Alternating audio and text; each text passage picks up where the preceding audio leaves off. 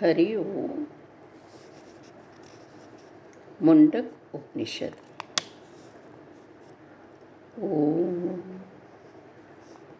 देव सुने शुभ शुभ शब्द कान, यज्ञादि भद्र आँखें देखें। सब अंगों को तुष्टि दे, फिर तन से देव कार्य कर लें। ओम। शांति है। शांति ही शांति ही। इंद्र यशस्वी शुभ कर हो विश्वज्ञ सूर्य कल्याण करें। अरिष्ट संहरण, वायु करे शुभ, बृहस्पति कल्याण करें। ओम। शांति शांति शांति शांति पाठ में उस ब्रह्म से प्रार्थना की गई है।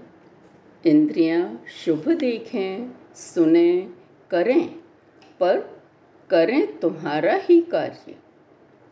बाँस की पोंगरी बन जाएँ, बस, माध्यम। पर साथ ही अपनी संतुष्टि भी कर लें, दमन नहीं। वास्तव में माध्यम बनना तभी संभव होता है। नहीं तो अचेतन अनकॉन्शियस में दबा सिर उठाता है। प्राकृतिक शक्तियों से कल्याण कामना भी की गई है। फिर उपनिषद के आरंभ में गुरु ने परा अपरा विद्या के बारे में बतलाकर यज्ञाग्नि के बारे में कहा है। यह वही ध्यान की अग्नि। बाहरी यज्ञ नहीं कर्म कांडों को श्रेयस न कहकर व्यर्थ निम्न स्तर का कहा है। इससे मालूम होता है, उस समय बाहरी यज्ञ आदि भी होने लगे थे। वह विराट स्वरूप सब में विद्यमान है, यह भी बताया है। पिता और पुत्र का गुरु और शिष्य बनना परंपरागत भी था, यह भी मालूम होता है। अब उपनिषद सुने। प्रगटे सब देवों से पहले ब्रह्मा जग करता भरता, ज्येष्ठ पुत्र को ज्ञान दिया, विद्या आश्रय ब्रह्म विद्या का। ब्रह्मा से सीखा ज्ञान, अथर्वा ने अंगी को सिखलाया। सत्य वहा अंगिर ने ऐसी उत्तरोत्तर पाई विद्या। महागृहस्थ शौनक अंगिर के पास गई, पूछा विधि से। महागृहस्थ पर ज़ोर देकर उन्होंने बताया है कि संन्यासाश्रम की प्रतीक्षा नहीं करनी होती थी, ये फिलोसफिकल चीज़ें जानने के लिए। देव, बताएँ कौन एक वह? सब कुछ जाने, जान जिसे। उत्तर दिया उन्होंने। जानने योग्य हैं, विद्या दो। परा, अपरा कहते उनको। वेद समस्त निरुक्त व्याकरण, कल्प छंद, ज्योतिष शिक्षा अपरा है। यह और परा वह ज्योति ज्ञान उस अक्षर का। सर्वभूत कारण वह है, अदृश्य अग्राह्य अरूप अवर्ण। उसी ब्रह्म से नाम रूप अन्य सब कुछ होता है उत्पन्न। तो उन्होंने बता दी कि भाई अपरा वो जो कि फिलॉसफी से थोड़ा अलग है। सारी जो जो दुनिया में काम आने वाली स्टडीज़ हैं, शिक्षाएँ हैं। और परा वो जो प्रभु के बारे में बताएगा, जिसने हमें पैदा किया और सब कुछ। देखा सत्य। कर्म व्याख्या की। त्रिवेद मंत्र में कवियों ने उपनिषदों से पहले वेद लिखे गए थे। सत्य काम हो करो आचरण, सुकृत मार्ग यह लोकों में। पावन अग्नि। पावन अग्नि का मतलब जो अंतर अंतस की अग्नि। जो यज्ञ की अग्नि अंतस की चलती है। पावन अग्नि पूर्ण प्रज्वलित जब हो जाए, आज्य भाग के मध्य आहुति तब ही डाले, जब अंतस पूरा तैयार हो जाए।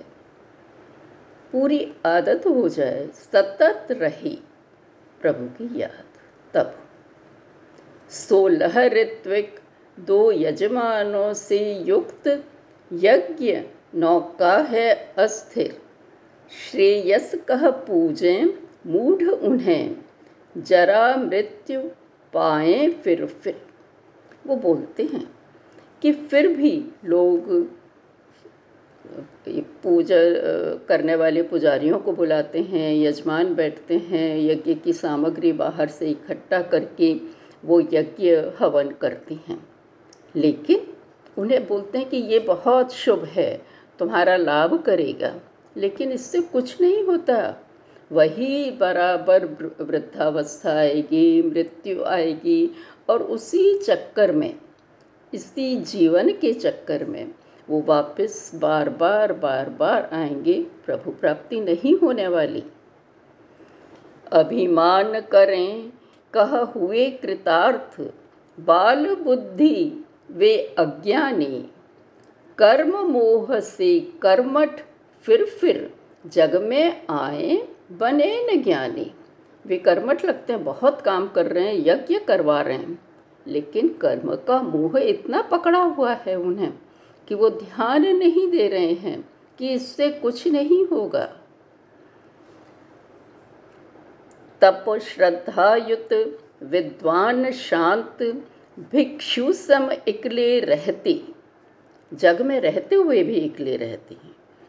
भोगें, परखें, कर्म लोक, जाने कृत से अकृत न मिले। जब हम प्रभु की बारे में जानना चाहते हैं, प्रभु को जानना चाहते हैं तो वो हमें ऐसे नहीं मिलेगा। जो उसने दुनिया बनाई है, उसको भोगें, जाने उसकी गहराई में जाएँ, तब हमको मालूम पड़ जाएगा कि ये बाहरी कामों से जो अंदर बैठा हुआ है, वो नहीं मिल सकता। उसे जानने, कोले, समिधा, श्रोत्रिय की तब शरण गहे। जब यह जान लेता है जिज्ञासु, तब वो गुरु के पास जाता है, गुरु की शरण लेता है। दिव्य अमूर्त पुरुष वह रहता, अंतर बाहर विद्यमान, अज्ञान ग्रंथि का कर लो छेदन, वह सब ही में है इसे जान। और तब गुरु उसे बताता है कि वह तो अंदर भी है, बाहर भी है। ये जान लो तुम, वो सब में ही है, सब जगह है। बस तो तुम्हारी अज्ञान नाश हो जाएगा। न मिले नेत्र से, वाणी से, ना तप कर्मों व देवों से। दिखे ध्यान में निष्कल जब हो जाए सत्व शुद्ध ज्ञानों से। वो बाहरी चीज़ों से नहीं मिल सकता, इंद्रियों से नहीं मिल सकता। भगवानों की जो पूजा करते हैं, उस समय भी करते होंगे, तभी लिखा है। उनसे भी नहीं मिल सकता। तो जब हम ध्यान में पूरे डूब जाएँ, तब मिल जाएगा। नाना वांछाओं के कारण इत उत प्राणी जन्मे ही, यही लीन हो सब इच्छाएँ, पूर्ण काम आत्मज्ञों की। प्राणी का जन्म क्यों होता है? इच्छाओं के कारण। इच्छा के बगैर हम रह ही नहीं पाते हैं। तो बोलते हैं कि उनके कारण ही प्राणी जन्म लेता है, लेकिन सारी इच्छाएँ कब समाप्त हो जाती हैं? जब आत्मा को जान लेती है। ना प्रवचन, ना मेधा, ना बहु सुनने से मिलती आत्मा, जो केवल इसको ही चुनता प्रकट होय सम्मुख आत्मा। लेकिन हम लोग क्या करते हैं? प्रवचन सुन ले गए जाके, भाई, कोई प्रवचन दे रहा है, महाज्ञानी है। चली जाते हैं। सोच लेते हो जाएगा। वो बोलते हैं, ना ना ना, इससे आत्मा नहीं मिलेगी। सुन के पहले अंदर जाए, फिर तुम उसको करो, तभी होएगा, नहीं तो कुछ नहीं होगा। नाम रूप त्यागे तब ही, बहती नदिया सागर पाती नाम रूप जब त्यागे तब हो विद को दिव्य पुरुष प्राप्ति। जैसे एक नदी अपना नाम रूप सब त्याग देती है, गंगा गंगा नहीं रहती जब सागर में मिल जाती है। ऐसे ही जब वो इंसान अपना नाम रूप त्यागने को तैयार हो कि मैं तो बचूँगा नहीं, इतना सोच ले, त्याग के लिए तैयार हो जाए, तब वो उस दिव्य पुरुष यानी परमात्मा को प्राप्त कर पाता है। पूर्व काल में ऋषि अंगिरा ने बतलाया यह शौनक को, बन मुमुक्षु ही, इसको पाए, नमन करें हम ऋषिवर को। यहाँ शिष्य शौनक थे और गुरु अंगिरा। तो यह बतला रहे हैं कि मुमुक्षु बनकर जब हमें मुक्ति की, मोक्ष की इच्छा हुआ है और हम इस दुनियावी धंधों से छुटकारा पाने चाहें, तब ही हम उसे जान सकते हैं, यह गुरु ने बताया और उससे मैं तर सकता हूँ। तो ऋषिवर को, गुरु को प्रणाम करते हैं। वन मुमुक्षु ही इसको पाए, नमन करें हम ऋषिवर को करें नमन हम ऋषिवर को। धन्यवाद। आज इतना ही।